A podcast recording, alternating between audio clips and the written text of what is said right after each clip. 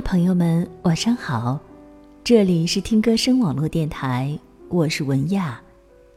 今天要和大家分享的文章是：能打电话就别发微信了。作者：严寒。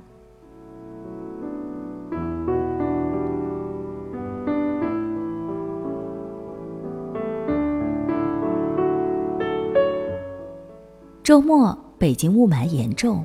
只能带孩子室内活动，便带孩子和亲戚一家去游乐场玩，然后找了家环境好一点的餐厅吃饭。正赶上吃饭高峰，担心我们拖家带口到了餐厅还要等位置，便让亲戚先通过微信预约位置。地下停车场信号不好，几次预约都没有成功，亲戚急得和孩子说话都有些不耐烦了。看着亲戚着急，他老婆提醒：“网不好，试试电话预约吧。”亲戚恍然大悟，微信用习惯了，倒真忘了打电话这个简单粗暴的方法。于是关机又开机，网络关掉再关联，十几分钟没解决的事情，一个电话打过去，两分钟完事儿。哲同学大概两岁时，微信刚刚被大家熟知，一提到要联系谁，第一时间就会想到微信。有一次在小区遛娃，一个宝宝从健身器材上掉下来，摔破了脑袋，宝妈掏出手机就给老公语音：“别打游戏了，快出来，快出来，你闺女的头摔破了。”旁边一个妈妈善意的提醒道。都这会儿了，还发什么微信呢？赶紧打电话呀！留个言，你老公不知道什么时候才能听到。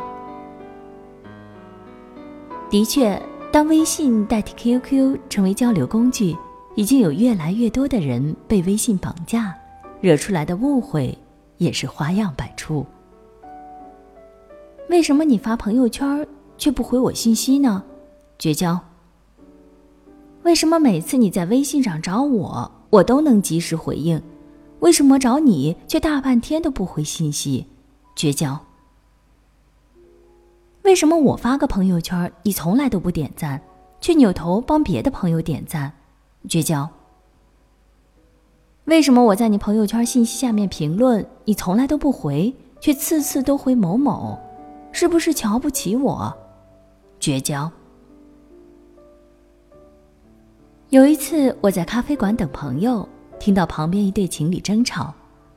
男的光顾着刷朋友圈，女朋友说一堆，男的只是嗯哦哦，引发不满，两个人吵了起来。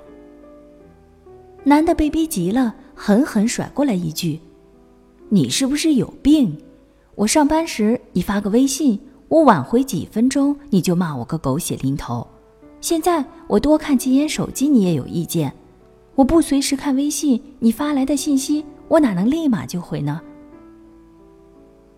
听到这话，我忍俊不禁。事实上，我也这样要求过哲爸的：信息要及时回，随时刷朋友圈就是十恶不赦。这原本就是一个矛盾的存在吗？微信之所以惹出这么多是非。原因和当年的 QQ 一样，通过社交软件交流，不仅会产生时间差，更容易带给双方交流天马行空的想象空间。我们隔着屏幕传出去的文字或者声音，因为缺失了生动的表情温度，很容易变成接受信息的一方想象中的我们的样子。也就是说，当我们选择用微信交流，我们是哭是笑，是生气还是愤怒，很大程度上取决于对方的心情，而不是我们自己的心情。我上班时有次因为校对出错，刚被领导骂了一顿，哲爸就发过来一条信息：“电费交了吗？记得交上，不然该停电了。”很正常的交流，因为我心情不好，被解读为他在指责我。你找茬呢？我没教，你不会教啊？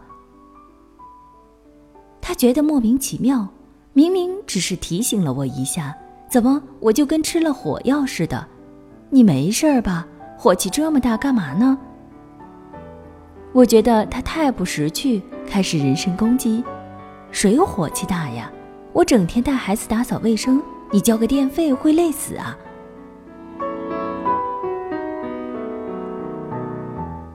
因为隔着网络，我无法让他通过语气得知自己的心情，一来二去就进入对方根本不理解我的死胡同。相反，如果是通电话，双方都有更多机会及时表达自己的情绪。如果面对面交流会更顺畅，高兴不高兴都写在脸上呢。察言观色绝对是沟通的制胜法宝。而通过面部表情、肢体语言、语调、语气传递的信息，即使是发语音，绝大部分也无法被精确解读。所以，如果我们着急找人，就别发微信了，赶紧拿起电话吧。实在打不通，在微信留言，把事情说清楚。有效社交不仅节省时间，更能避免百分之八十的误会。习惯在热闹的路边，看时光悄悄地改变，记忆会若隐若现，直到看不见。我们的故事很新鲜，如今却感觉很遥远，像还未完成的心愿。多想一切放慢，回到心动的那天，一瞬间你的脸慢慢浮现在眼前。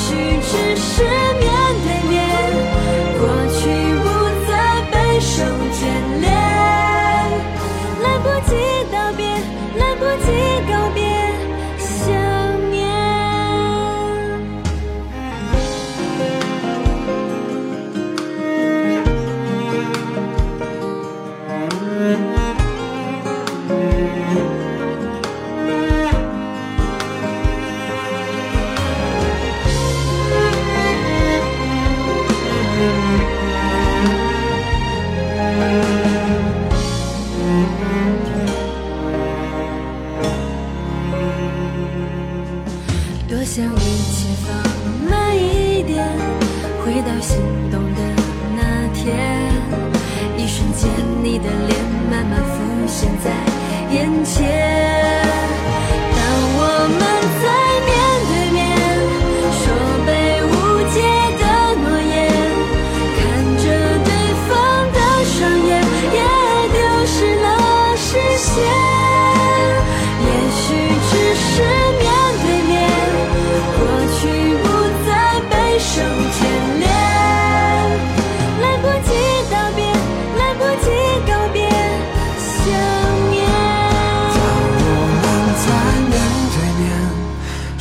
被误解的诺言，看着对方的双眼，也丢失了视线。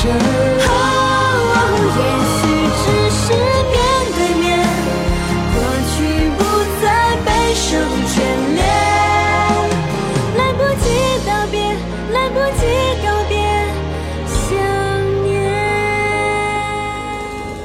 习惯在热闹的。时光悄悄的改变记忆会若隐若现直到看不见。我们的故事很新鲜如今却感觉很遥远像海